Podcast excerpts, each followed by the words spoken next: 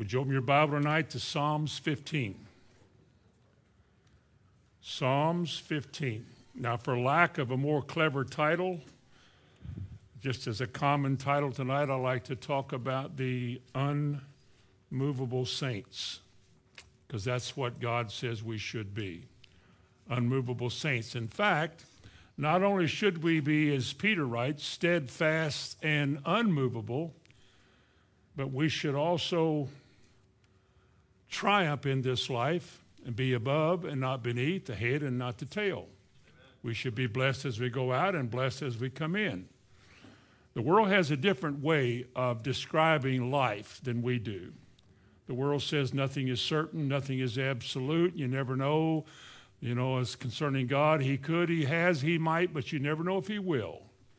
But we don't read that in the scripture, so we have to make firm those kind of words. We don't want to walk through life uncertain, not established or sure about what we're believing, because if you're not sure about what you're believing, you're not believing anything.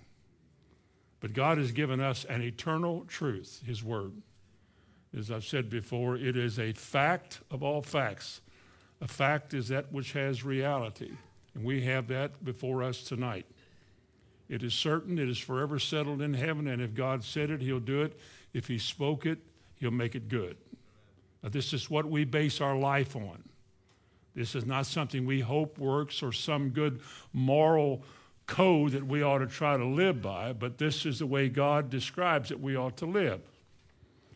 Now, with regards to faith, in years gone by, I think a lot of people consider themselves to have faith in God or be walking the way they should if they threw away all their crutches and helps and aids and glasses and pills, whatever it was. And yet, so many of them proved to be so hard to get along with that there was something lacking in their character.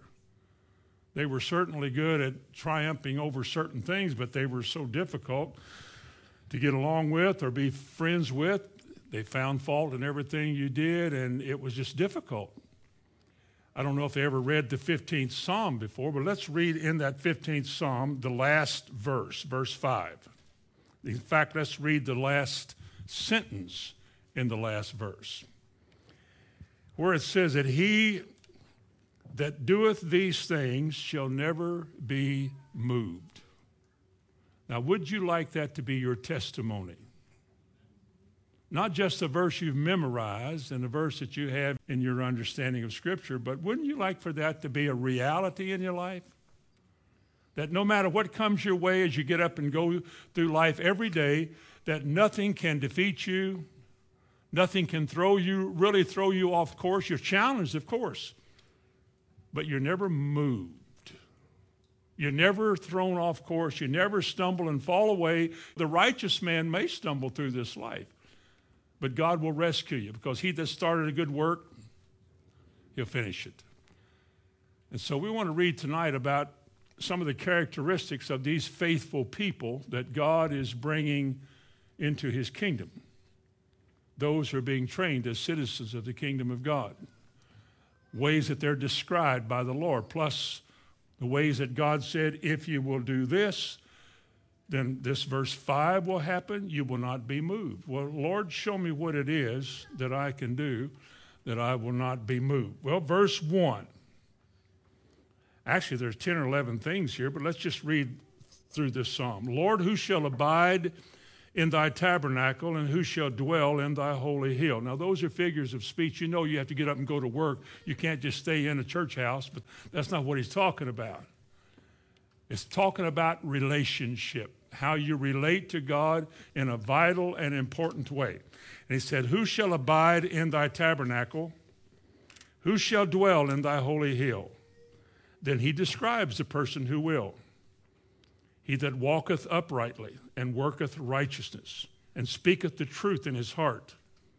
He that backbiteth not with his tongue, nor doeth evil to his neighbor, nor taketh up reproach against his neighbor in whose eyes a vile person is contemned or despised, but he honoreth them that fear the Lord.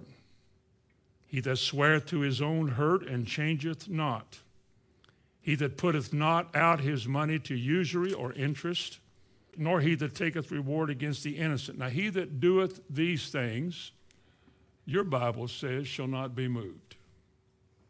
Now, if you want to be steadfast, if you want to be a pastor's delight, one of those trouble free kind of people, one who is an aid and not a problem, here's a good place to start. Now, the Bible not only says that here, but it says things like this many places. I just picked this one out. In fact, I'd like you to go to the right a little bit and look in Isaiah chapter 33. We'll come back to this psalm, so don't lose your place. So, Isaiah 33, verses 14 and 15 and 16.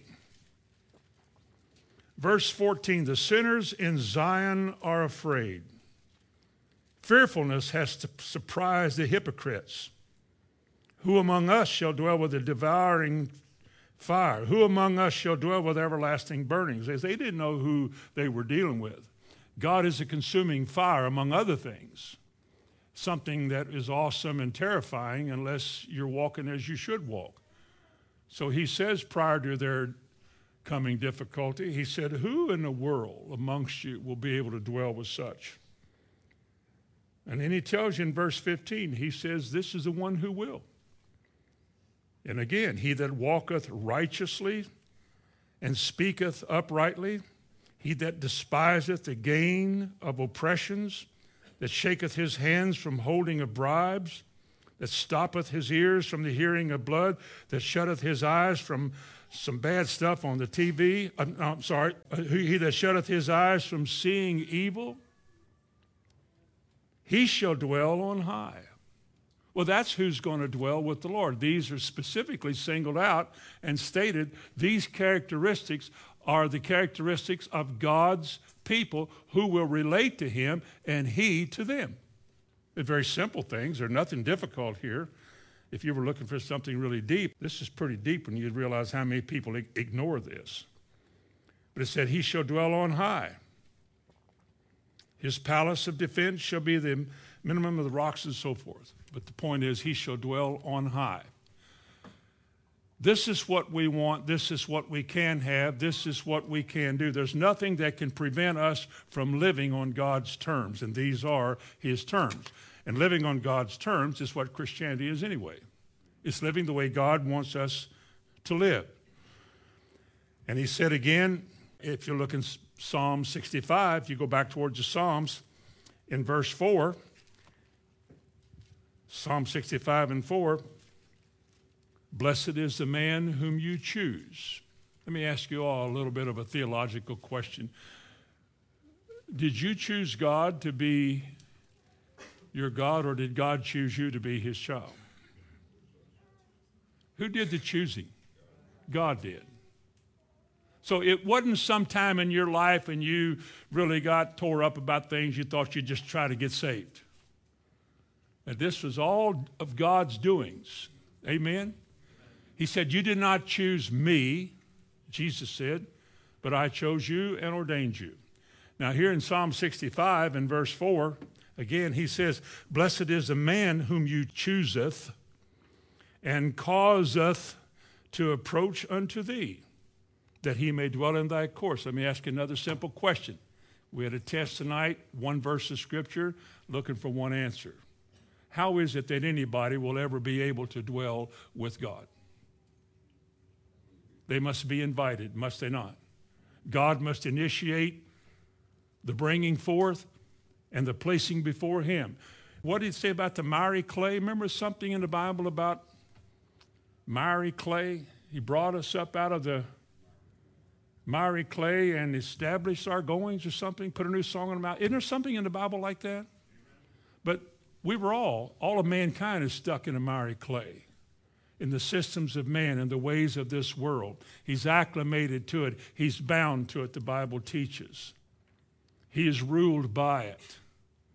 And the only escape from this bondage of the world is an act of God whereby he calls you out of darkness or out of that miry clay into his marvelous light.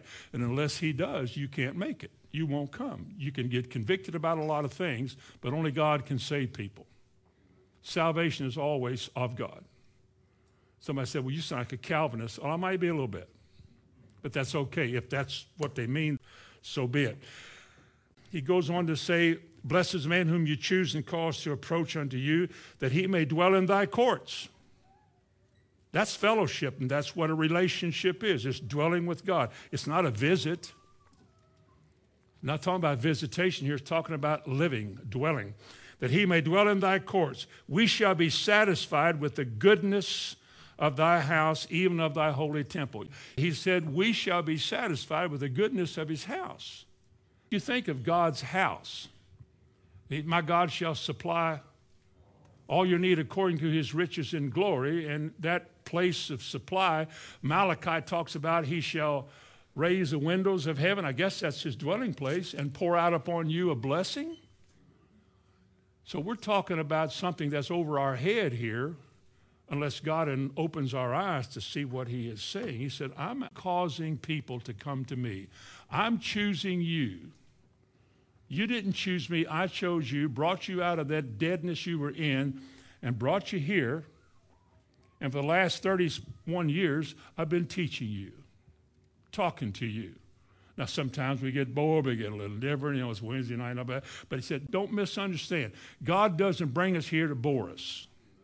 Now, the preacher can't, but God wouldn't. And if you pray, there'll be something that you'll hear that God sent specially just for you something that'll either encourage you, edify you, quicken you, make you more confident, more sure and steadfast, or something you've never known before that'll make you glad. But God never brings us here to bore us, He brings us together to inform us something that we need in our life. And what He gives us, man shall not live by bread alone, but he lives by this word. You never take that light. This word is a treasure.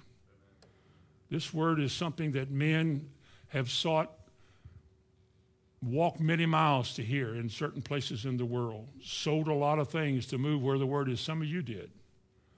And so it's a very special and it's an important thing for us to hear the word. But the point of it is the benefit that we're hearing here is that one, God brings us to Him, puts us in a place where we can relate to Him and hear His voice, and then He begins to bless us in that environment so that we have a testimony. Our light begins to shine. Others can see something good happening to us. We're profiting from something if we're believing. And we're not the same person we used to be because we are in a different place than we once were. And it's obvious that we're blessed more. If nothing more than peace and joy in your life in a troubled world full of turmoil, God blesses you. You got a smile on your face. It bothers people, but it blesses you. What is it about you? And he said, Be ready always. Did he say that? That's still in the Bible, isn't it? Be ready always to give an answer to every man that asketh you a reason of the hope that is within you. This is who we are, but we can only be this because he does what he does.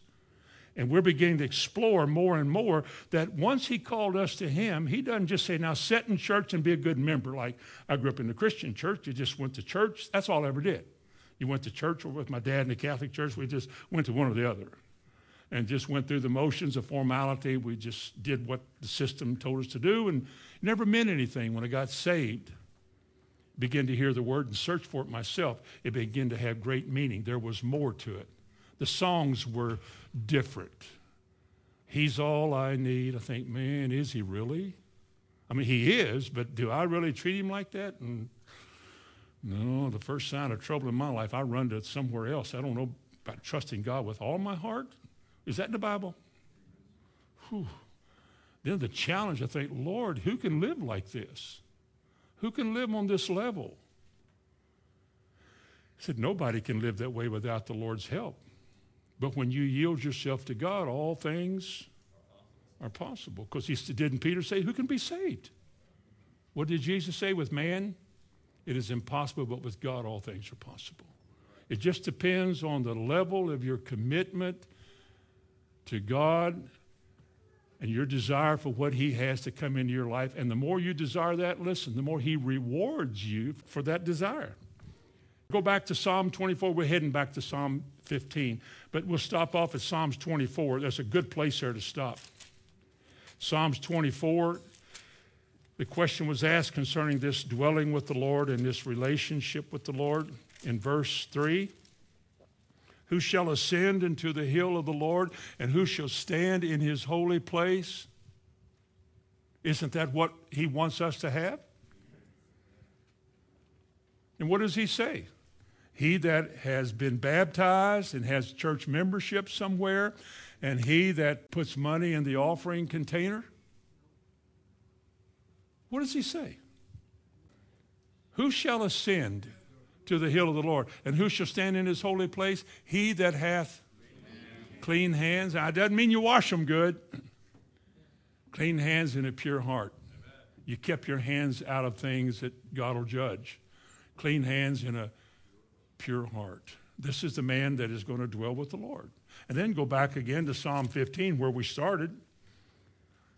Because he says that a reconciled sinner will evidence in his or her relationship with God, there's certain and definite ways they're going to manifest the character of God in their life. Remember what Job said? Acquaint now thyself with him and be at peace. Take my yoke upon you and learn of me. This is what God wants. This is the process that Christians go through when God saves us and he brings us to the end. we receive the end of our faith, the saving of our souls, working out our salvation, all this change from glory to glory to glory, the being conformed to the image of Christ. All of this is what's happening right now, and he does it through his word in believers. Hearers, not much, but hearing and doing, life gets richer and sweeter. It gets better and better used to sing a song like that. Every day with Jesus is tougher than the day before. No, it says it's sweeter. And you know what? That's not in the Bible like that. And I don't know that songs are anointed like anything else that God's ever said, but there's truth to those words. every day with Jesus. What he say is new every morning? Didn't he say something in the Bible or new every day? Well, there's something that's supposed to be a progressive, living, joyful, growing life, growing up into Him in most things, all things, thank you. The measure of the stature of the fullness of Christ, His faith, His righteousness, His joy, His peace, all these things He's given to us. And these are the things that should characterize us. You can not go to a doctor or throw away your pills. You can do all those kind of things you want to, but if you leave this out, you're going to wind up like a clanging cymbal and just a lot of noise that irritates a lot of people. But you be a gentle and kind, loving person, you irritate nobody except people that live irritable. But this is the way it's supposed to be. Now let's go back to Psalm 15 and look at these one at a time because that's what I want to do tonight. I'm not going to labor or spend a lot of time on each point, but I want to point them out and for you to think about it. Number one in Psalm 15, he says, Who shall abide and who shall dwell? Well, first of all, he that walketh uprightly. Now, the word means blameless, complete the word twice is translated once in Deuteronomy 18 and verse 13. God commands his people to be perfect before him.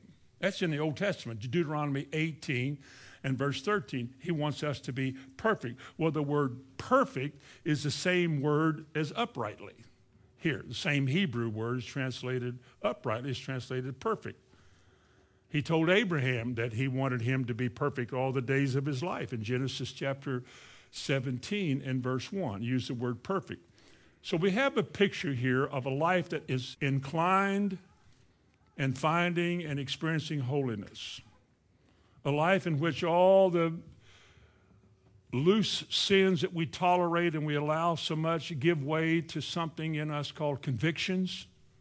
Illumination, the lightning of the mind begins to form in you, and the Spirit of God takes those words inside of you and uses them to caution you against anything else, to keep you convicted.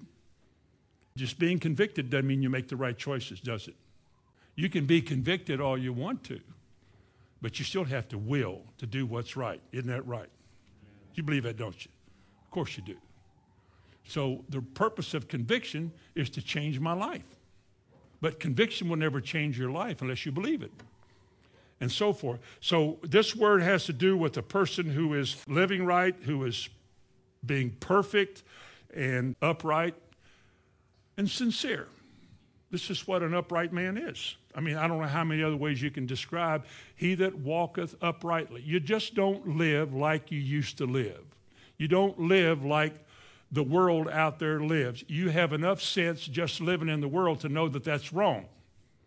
Even unsaved people know that the way they live is wrong. They will tell you, I'm lost, I'm not going to heaven, because they know the way they live is wrong. So the thing that happens is that you begin to see the new and living way that God has for you to live. You begin to make that as a choice in your life. You're making the right choice. You begin to live right. And your walk testifies to the fact that God is Lord, controller, motivator of your life.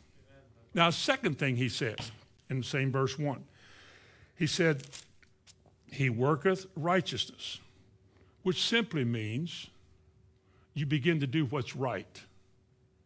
Now, what's right isn't measured by how many people think it's right. The standard for righteousness and the standard of righteousness in this world and in this life is God. If it's not right by Him, it's not right. Now, there is a way that seems right, and there's one on every corner of the world. There are multitudes and multitudes in this world of Christian assemblies. They call themselves Christian and they try and they're doing what they think is right and they read the Bible, all of that. Proverbs says twice, 15 and, and I think 17, he says, There is a way that seemeth right unto man. Okay? There are a lot of religious people who read the Bible and they see what it says, and a thorough, closer investigation, they begin to think this way. You know what? I don't know how many people in the church can receive that. That's pretty hard. I don't know anybody that lives like that. Now, if I preach that, that we must live this way, I'm going to upset a lot of people. So I'm going to have to find another way to say something similar to that so that it's not so, it's not so, you know, narrow. And so man begins to reinterpret what the scripture says, begins to give us a different slant what they call it today, spin, a different spin on what the Bible says. But because a man is educated and well versed, people buy into what he's saying because, you know, he just sounds right to me. They don't know he's right or not, but they trust him. So he gives them a different way of doing things, and there's just, you got a Baptist way, a Methodist way, a Presbyterian way, a Church of God way, a Catholic, Episcopalian, you got Lutheran, you got all different kinds of churches with different kinds of creeds or doctrines and different kinds of ideas, and they can't be right. All I'm saying is what I'm saying. Everybody cannot disagree with each other and be right. Christianity is not like a candy store. You get to pick which jar you like the best. It isn't like that. It has become like that because there is a way that seems right unto man. And the end of those ways, the Bible says, and the end of that way is a way of death. It leads you where you don't want to go. And we argue with that, we'll debate that, we'll fight that, write books about it, Oh, we'd have a feud, a uh, Hatfield McCoy feud over such a statement that you mean to tell me that just because it's not the way God wants it to be, that it's not right? And I would say, You're right. It isn't right. If it's not the way He says, then it's not right. We have to examine ourselves all the time. You do, and I do. And God help us if we're afraid to say it, and God help us if we're afraid to believe it. We can't base Christianity on how many people come and hear it. If that's true, Jesus was quite a miserable failure. What, he had 12 at the end? It's got to be something deeper than that. It has to be something we are willing to live the way he says because the way he says is the right way. He has made into us righteousness. And therefore, we can tell if what's right or what's wrong by whether or not it agrees with what he said. But the man who's going to dwell with the Lord and have fellowship with the Lord, the Bible says, is going to work righteousness. Now, third thing he says in verse 2 he speaketh truth in his heart. Or say it like this here because we are Christians, we no longer mislead, deceive, or distort what God has said to save our necks or to save our jobs. We refuse to lie, for example. We won't tell a, an untruth. We can't do that because how can you speak truth if you lie? Well, my job requires me on occasion to not tell the truth. You need to get another job. But I'm a secretary. The boss sometimes tell me to tell them that I'm not here. And she says, I can't do that because you're right in front of me. So, see, people think that you're for sale, that we're all for sale, that for enough money you'll do whatever you're told to do. That the world thinks like that. You can buy anybody with enough money and they'll give up anything to get money, except for Christians. Christians aren't like that, are they? Amen. It's okay to say amen. We won't do that. Because we are called to speak the truth. We are called to speak the truth from our hearts. We're not to be two faced. We're not to say one thing to you and then say something else to somebody else because we're Christians. Christians don't do that. We don't mislead people. I don't care if to sell a product, if I have to give some misleading information to sell it, then I need to get an, another job. I need to find some other occupation because I've just did something that the Bible says I should not do, and that's not right. And we say that's not right, we meaning that's not a righteous thing that you did. Well, everybody does it, then they're all wrong. Everybody's wrong. I don't care who's doing it.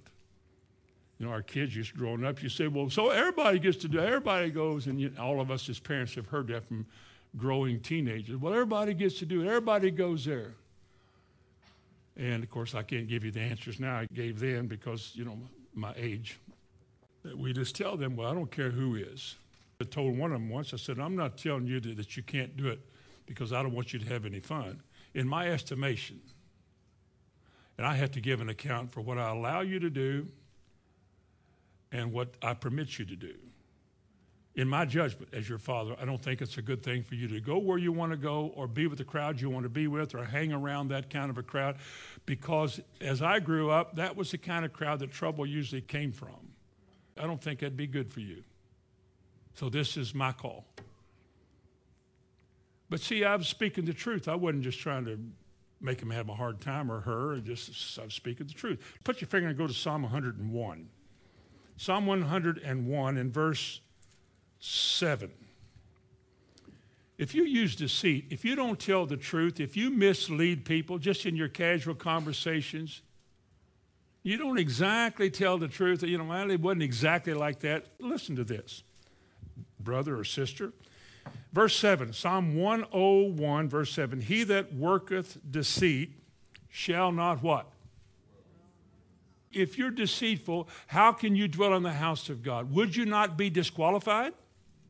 But you wouldn't really know it because there's so many Christians who are deceitful.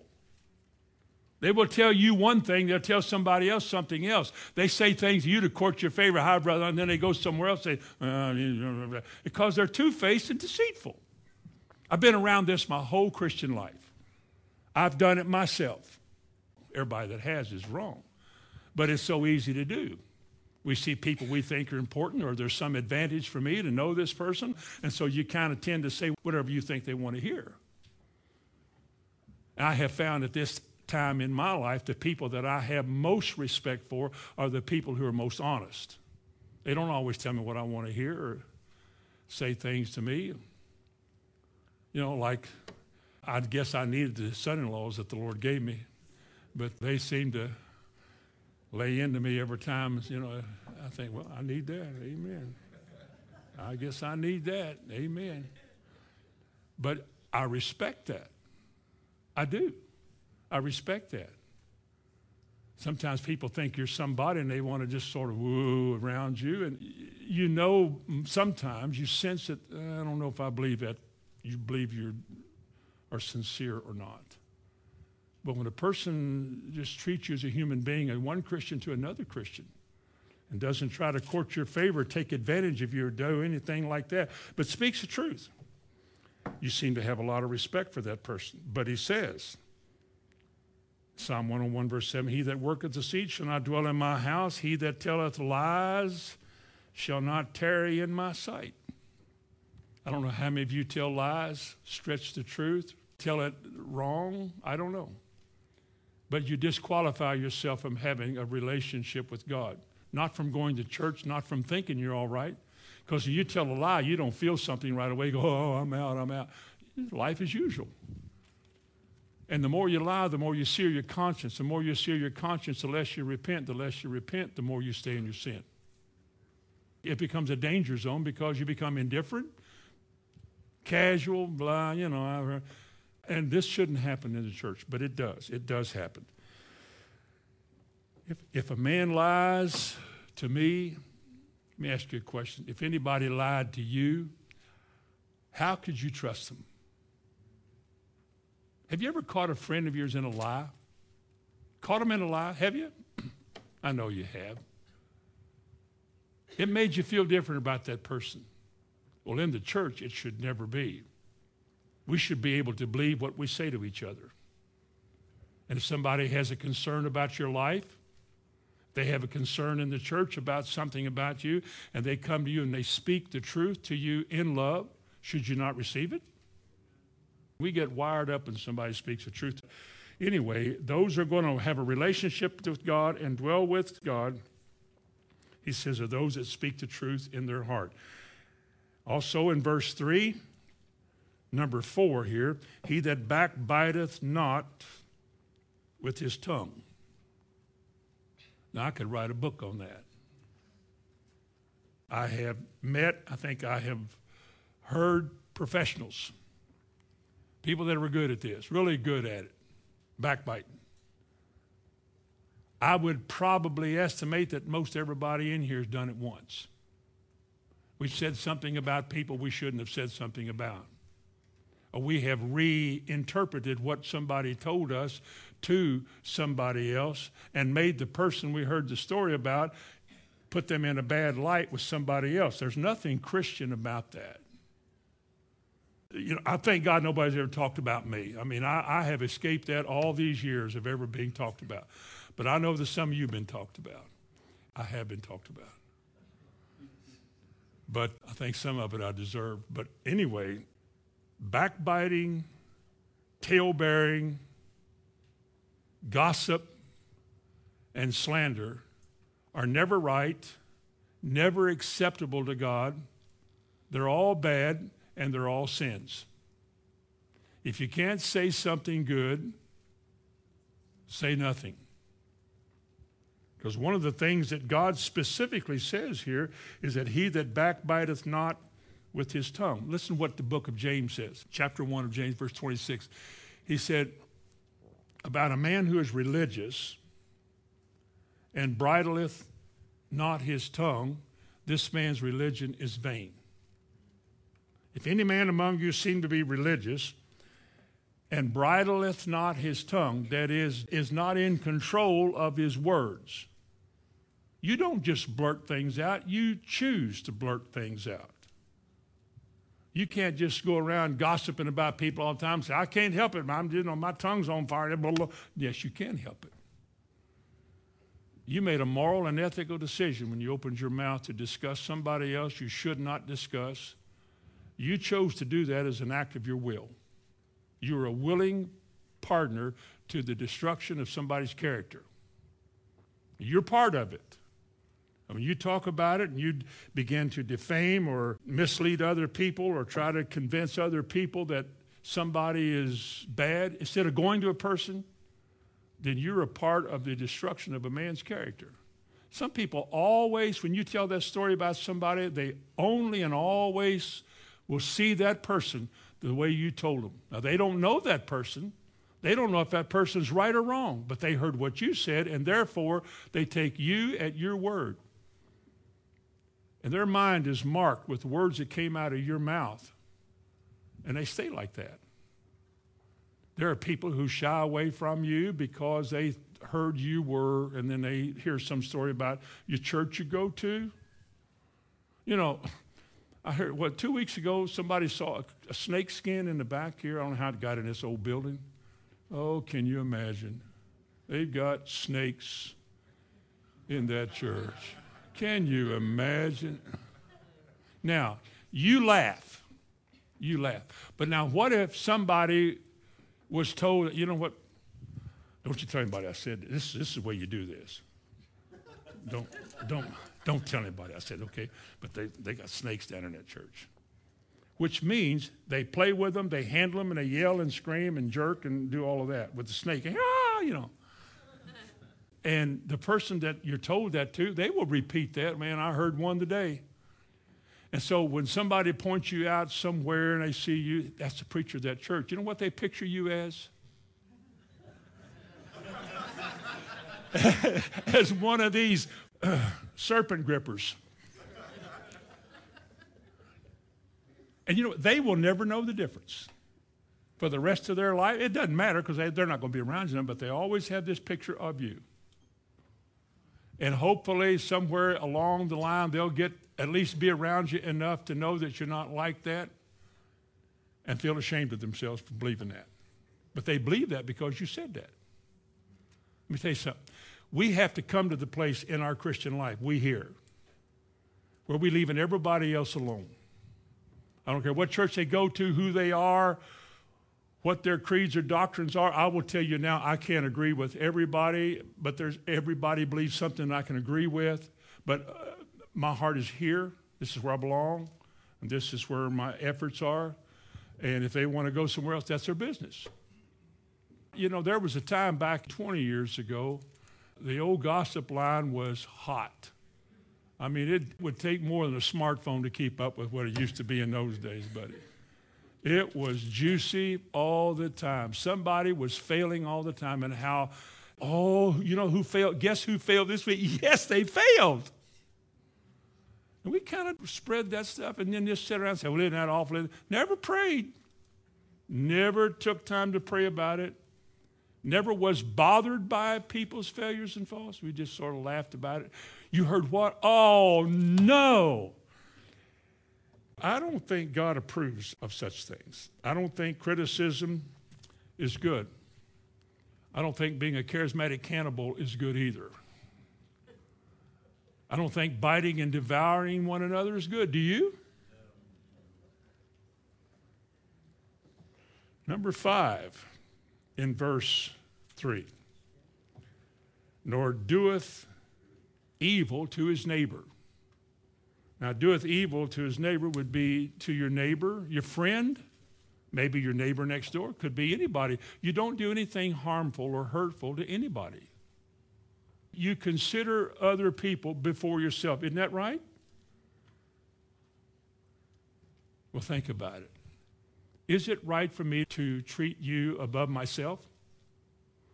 I don't care if my neighbor next door is hard to get along with, aggravating, and difficult. It is not my call in life to see how much more aggravation I can add to their life. But my call as a Christian is to be a maker of peace and to spread joy and cheer wherever I go and to not do evil to my neighbor. Remember the great verse in Matthew 7 that Jesus taught? He said, Do unto others as you would have others do unto you do unto others, that would cover everything. Would you want somebody talking about you? How many of you like to be talked about? One, two, three, four. Okay, none of you. Well, then don't talk about other people.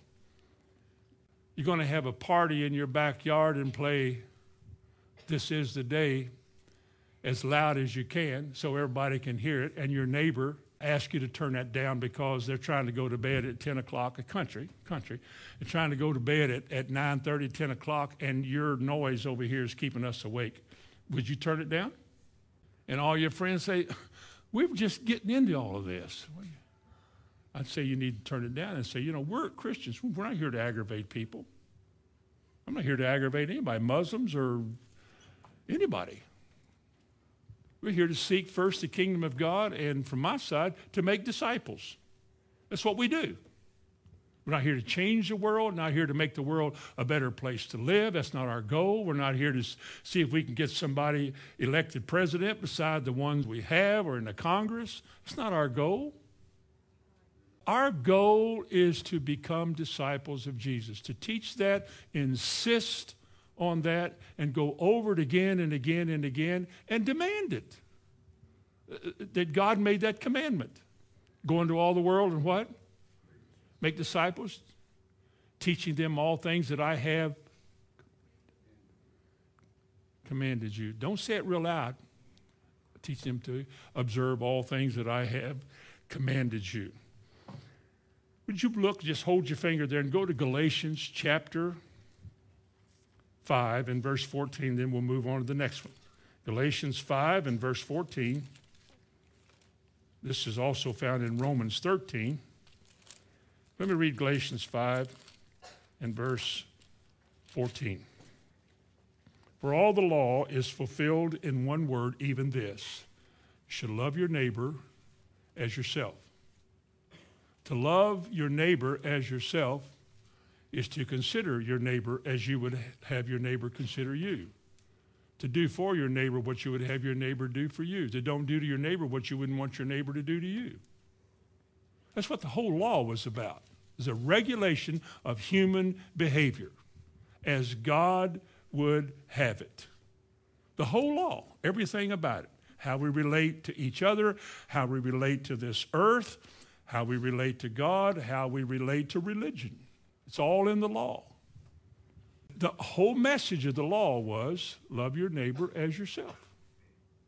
The first law was to love God with all your heart and all your soul and all your might, and the second is likened to it Romans 13, love your neighbor as yourself. On these two laws, hang all the law and the prophets. It's as simple as that. So you have to teach that. So not only is our devotion to God, but we spend the rest of our lives as Christians learning how to love and relate to each other.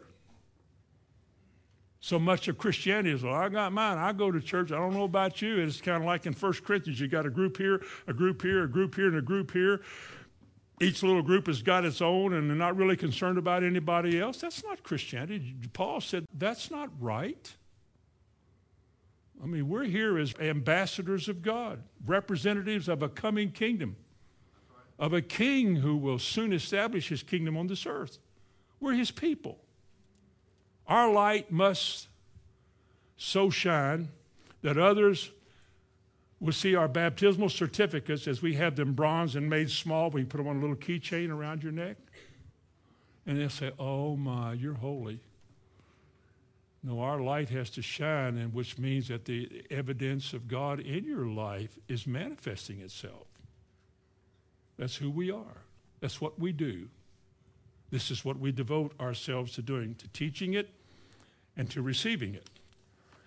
Next, verse 3 again, he says, Nor taketh up a reproach against his neighbor. That is, he would not receive a reproach against his neighbor. It's kind of like backbiting. I wonder how much God is going to talk to us about our tongue. Lying, speaking truth, not being false, not taking up a reproach against the neighbor, not joining in in the taunting term in the, in the Old Testament could be used as a term by which you taunt your enemy. Today it'd kind of be in an amusing way, like trash talking somebody. You know, you're, you're trying to put people down. to put down. Looking down on people. Not necessarily slandering them, but face to face. It's a put down. Taking up a reproach against your neighbor. Listen to what in Barnes's notes. I copied this down. I thought this was good. He said, There are large classes of persons of whom nothing is more acceptable than reproachful accusations of others, and who embrace no reports more readily than they do those which impute bad conduct or bad motives to them. And that is true. They love to hear stuff. They love to hear bad stuff. The Bible says you won't do that. You won't do that. When they start talking that way, you have to say, listen, it's best I don't hear this. Just the other day, somebody said to me, Man, have you heard the latest? And I remember saying, Is it good or bad? That's good. Okay, let me hear it. Because I can tell you this when I hear anything bad about anybody, you or them or that, it's hard to get rid of it. It's hard to really get rid of that stuff. It lingers in her like a festering thing. And we are the ones who are bringing it about with the fact that we say all of this. Number seven, Psalm 15, verse 4 In whose eyes a vile person is contemned. Now, contemned in other translations would be rejected or despised. I don't like the word despise because something could be despicable, I suppose, but despise has to do with hate. We can loathe sin. There are things we should hate. Amen. There are things that God hates. I mean, everybody thinks that God is incapable of hate. No, he is capable of hate. In fact, as he mentions a number of things in the scripture that he does hate. I mean, he hates backbiting, doesn't he? We'll get to that shortly. Again, I'm, I'm sure we're going to talk about it again. And he said, Whose eyes a vile person is contemned, it has to do with vile, mean, uncouth, unrefined, if I could say it just in this hour, worldly people that you see making a fool of themselves. In their language, their music. I don't think that any time in history, I don't think Sodom and Gomorrah would have had the filthy music then that they have today. I don't. In fact, if there's a rap song on in a car and you got kids in one of those loudspeaker cars, and the seat's all the way back, and you see a head in the front seat looking through the steering wheel, you know, and there's this wombity boombity wombity boom, you know, I get a hooligan, you know, one day I was in the dry cleaners, parked on the street, car behind me, and that thing was beating the doors on my car. I went inside, and while I was in there, I heard two or three bad words. And I think, how can you be so gross to sit there in public without shame and broadcast that nasty stuff on your old dirty looking car so everybody has to listen to it. I told you one day at the stoplight, I thought I'd do it once. One of those cars, you know, lights, the windows were down, and it was that boomity, boomity, boom. And so I don't know what Christians say. The only one I knew was 88.5, but that might be as bad as what I was hearing. So there's a disc in there. You hit a disc, and then you turn that thing up. You know, I'm sitting there and said, we're having a contest right here in the street. But then I got to thinking, he's making me like him. Man, ain't going to work. So I turned mine down and just rolled my windows up. I don't want that. I don't want to be a vile person. But a vile person is not a nice person. It's not a good person. You'd be a dishonest, unclean, ornery, worldly, vulgar, nasty person. And in the eyes of a Christian, these are not who we want our kids to dress like or wear their jerseys. I remember a golf player, uh, everybody would know his name, one day on a big match, and this guy was winning. He was like 80 strokes ahead. Not really, not really. But he certainly wasn't behind. He wasn't suffering his score. And he missed a shot by a little bit. And right there on national TV, I heard the Lord's name in frustration. And I thought, is that who I'm looking forward to watching? Is that what I want to uh, enjoy myself with him? You know, listen to watching him and bypassing all of his vulgarities and his orneriness and, and promote him? You say, well, that's probably true with most athletes if you knew them. Well, I don't want to know them. I knew one real well and he was good, my brother. But I didn't know all the others. But the Bible says for us as Christians, we make a distinction between what is good and okay and what isn't good and what's not okay. And for us who have a relationship with God and esteem it and value that, we just separate ourselves from these kind of people. Let me show you a real good example. Turn to 2 Kings 3 and verse 14. Now, in Second Kings here, Jehoshaphat is with Ahab, and there's another guy involved, and he shouldn't have been with Ahab. Ahab was not a good man. But he said, Help me go fight this guy. And Jehoshaphat says, What I got is yours. My horses are yours. We're with you. And then they went out to battle and decided they need to ask God for direction. But there wasn't anybody up in Israel or Ahab's kingdom that was fit to ask. So Jehoshaphat said, uh, You got a prophet around here that we can talk? And somebody said, Well, how about Elisha? Yeah, let's go find him. So they went to Elisha's place. Now, here's these kings. And you would think Elisha come out and say, Yes, sir, yes, sir, what can I do for y'all? Elisha, I like him. And he said this to these kings. Verse 14. And Elisha said unto the king of Israel, As the Lord of hosts liveth, before whom I stand, surely were it not that I regard the presence of Jehoshaphat, the king of Judah, I would not look towards you or see you.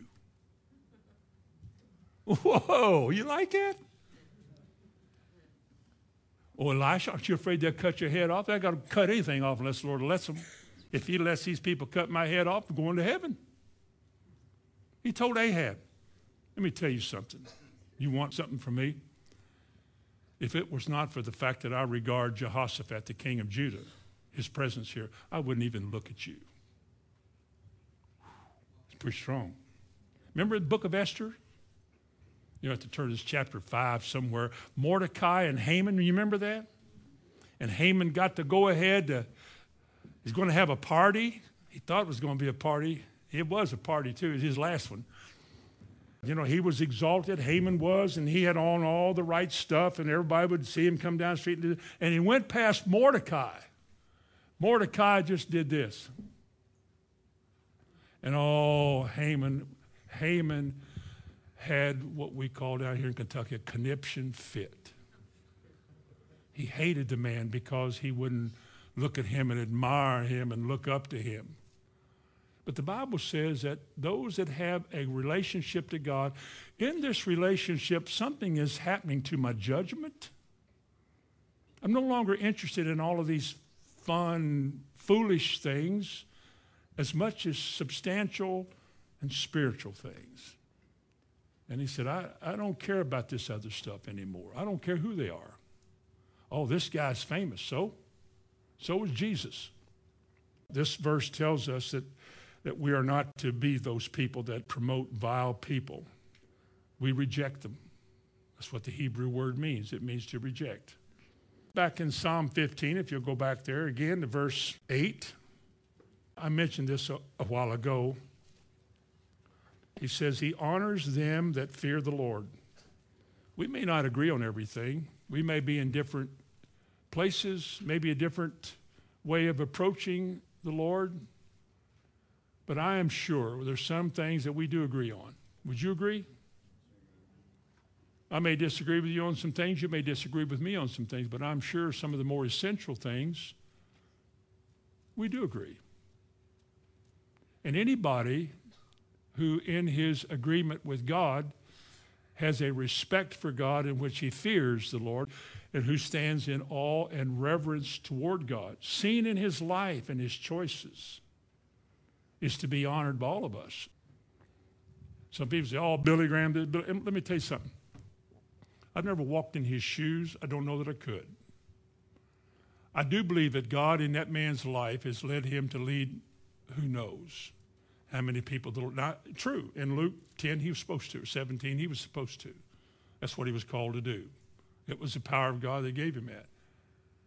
But I am not the one who's going to stand and deliver a tirade against somebody because in some particular point of doctrine we don't agree. Now, if they want to run with me, we're going to fellowship and all of that and run together, we'll have to talk.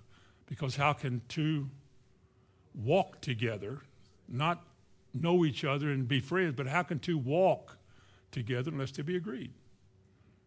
But there's a right way of dealing with things, and you've seen the wrong way in the world.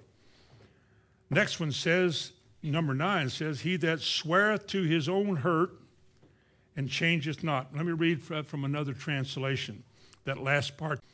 Well, it says, He who keeps an oath, even when it hurts, and doesn't change. I think sometimes we commit ourselves to do things that we realize that I shouldn't have done that. Uh, I don't think that's good. I don't think that's a good thing to do. Or we told somebody we would buy a, something from somebody and we realized later that was too much. Did you tell them you would buy it? Then you buy it. Did you tell them you would do it? Then you do it. You're a Christian. Ah, I ain't to do that. No, man, I was, I was wrong about that. That's why the Bible said you need to set a watch before your mouth and guard the door of your lips. You remember a man named Jephthah in Judges 11? He made a vow once that if God would help him win this battle, then the first thing that came out of his house to greet him when he came home, he would sacrifice a burnt offering to the Lord. And the battle was over. He won. The first thing when he came home, his daughter came out to meet him. And he said, Alas, my daughter. And this is what she said to him My father, if thou hast opened thy mouth unto the Lord, then do to me according to that which hath proceeded out of thy mouth. Wow. Why didn't he change his mind? You know what the Lord says about his word? He said, I am the Lord. I change not. If he has said it, he will do it. If he has spoke it, he will make it good. It's in Ecclesiastes 5 5. Be not rash with your mouth. Be careful what you say. God will hold you to your words. When you said to the Lord, Lord, I give you my life, then he took you at your word. It's not yours to take back. It's his, isn't it? If we're Christian, do we not belong to him? Did we not give him our life and our will and our time? Does it not all belong to him? Then when we get bored with what we think he's saying and we draw back and take things back, have we not gone back on our word? Come on. How easy it is to what we call backslide. How easy it is to start well and not finish how easy it is to get away from God and then instead of being stable and steadfast, look back the last 20 years. Flopping and flopping and flopping and this way and that way and in and out, up and down, quit and gone. People in the past that you would have never thought would ever back away from some hard things they said have already quit. Got rid of their wives, got them a new one, gone a different direction. Like Jeremiah 5 says at the very end of Jeremiah 5, what will you do in the end? What will you do when it's over? When the call from God comes and it's your turn to come forward, when life is ended for you, what will you do then? Your whole memory, your whole life will go by, I'm sure.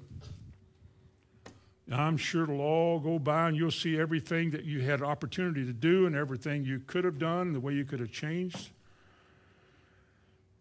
If you give your word, you keep it.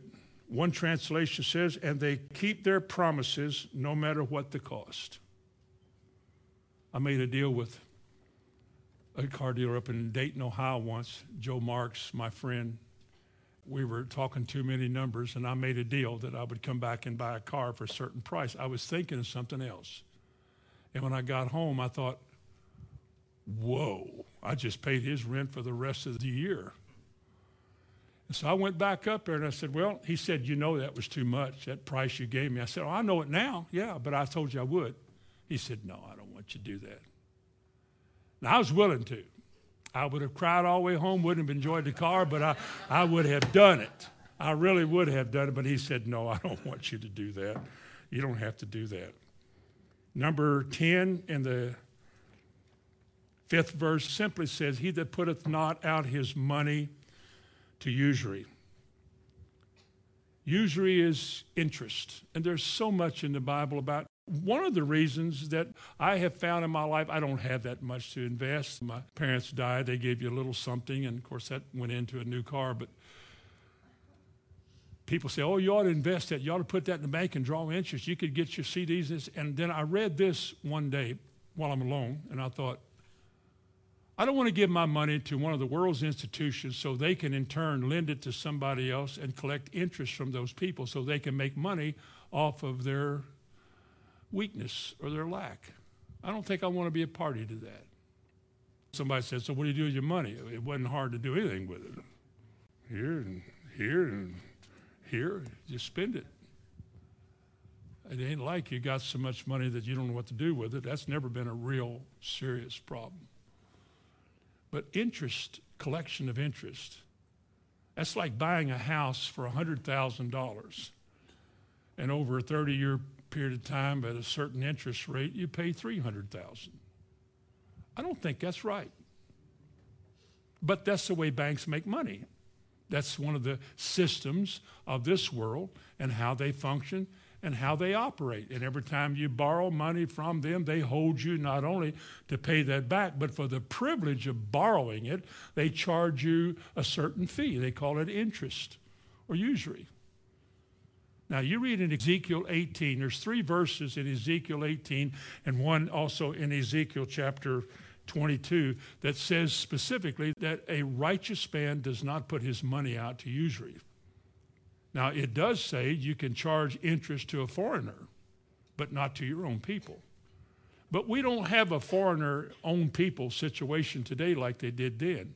And I think it's best personally, leave it alone, just to not have to do it. I think it's unlawful interest. I think it's a way of charging a penalty, is penalizing people financially for what they don't have in order to get what they want. And while it's done, and it'll never stop being done, I just something I don't want to be a part of. If I can't pay for it, I don't buy it. That's just the way I do it. Not that that makes it right, that's just the way you do it. Finally, verse 5, he says, Nor taketh reward against the innocent.